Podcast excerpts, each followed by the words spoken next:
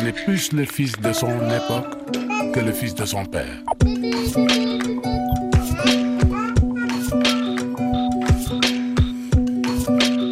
Parents, enfants, d'ici et d'ailleurs.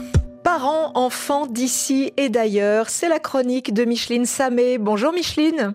Bonjour Emmanuel. Vous donnez bien sûr aux voisins et aux voisines qui nous écoutent des conseils sur la parentalité. Vous êtes coach parental à Douala au Cameroun. Et aujourd'hui, que faire Mon adolescente ou mon adolescent rêve de devenir une star?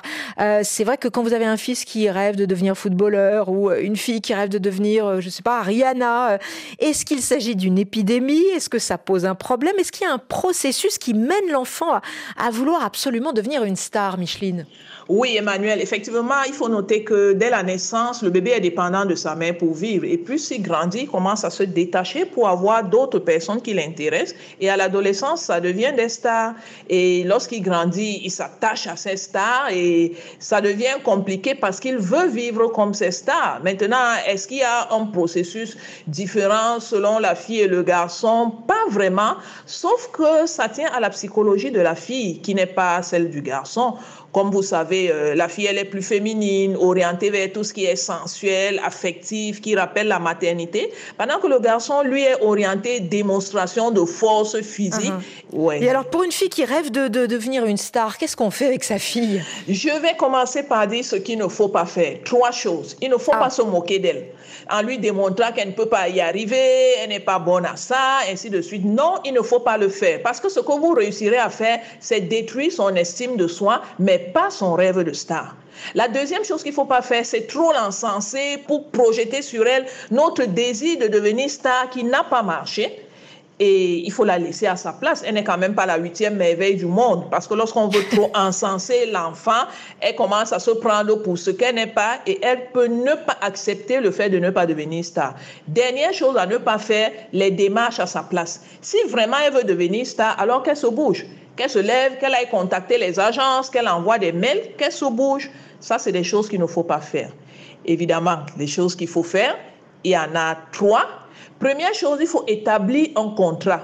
Donc, soit elle vous ramène de bonnes notes à l'école et vous acceptez qu'elle fasse donc les démarches pour devenir star, qu'elle fasse des entraînements, des choses de ce genre. Alors ça peut être très efficace, hein, le contrat euh, avec les bonnes notes. Hein. Oui, c'est certain parce qu'elle tient à devenir une star. Alors s'il faut qu'elle vous donne de bonnes notes, euh, elle vous les donne. En fait, c'est pour que vous la laissiez tranquille, quoi, pour qu'elle aille vivre son rêve de star.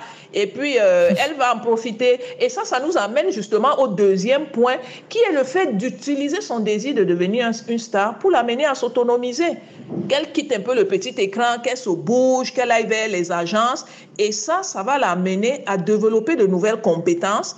Et quelquefois, il se trouve que lorsque l'adolescente grandit, elle utilise plutôt les nouvelles compétences qu'elle a eues et le rêve de devenir star commence petit à petit à se mettre à côté. Donc finalement, on reste relativement neutre hein, par rapport à, à, ses rêves parce qu'il ne faut pas briser les rêves chez les adolescents d'une manière générale. Oui, tout à fait. Même s'ils ne sont pas très réalistes toujours.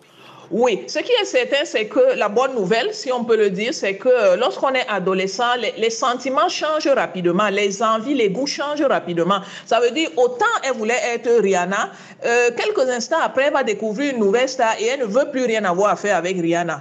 Donc, euh, les parents ne doivent pas se prendre la tête. Généralement, c'est des choses qui passent. Mais il faut absolument veiller à ne pas détruire le mythe de la star chez la jeune fille. C'est très important parce que c'est ça qui la pousse à se bouger, c'est ça qui la pousse à développer de nouvelles compétences et à progresser dans la vie. Plus tard, elle comprendra la réalité des choses. Donc, il faut absolument garder ce mythe, mais plutôt l'utiliser pour l'amener à s'autonomiser et même pourquoi pas lui présenter d'autres personnes, d'autres corps de métier. Et vous pouvez être surpris de comprendre que le matin, vous voulez être Rihanna et l'autre matin, elle veut déjà être, euh, je dis n'importe quoi, journaliste.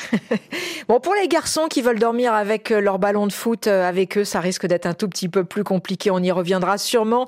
Merci Micheline Samé. Tous vos conseils et vos analyses sont à réécouter en podcast. Le titre du podcast, c'est toujours le même. Parents, enfants d'ici et d'ailleurs. À très bientôt, Micheline, à Douala. À très bientôt, Emmanuel.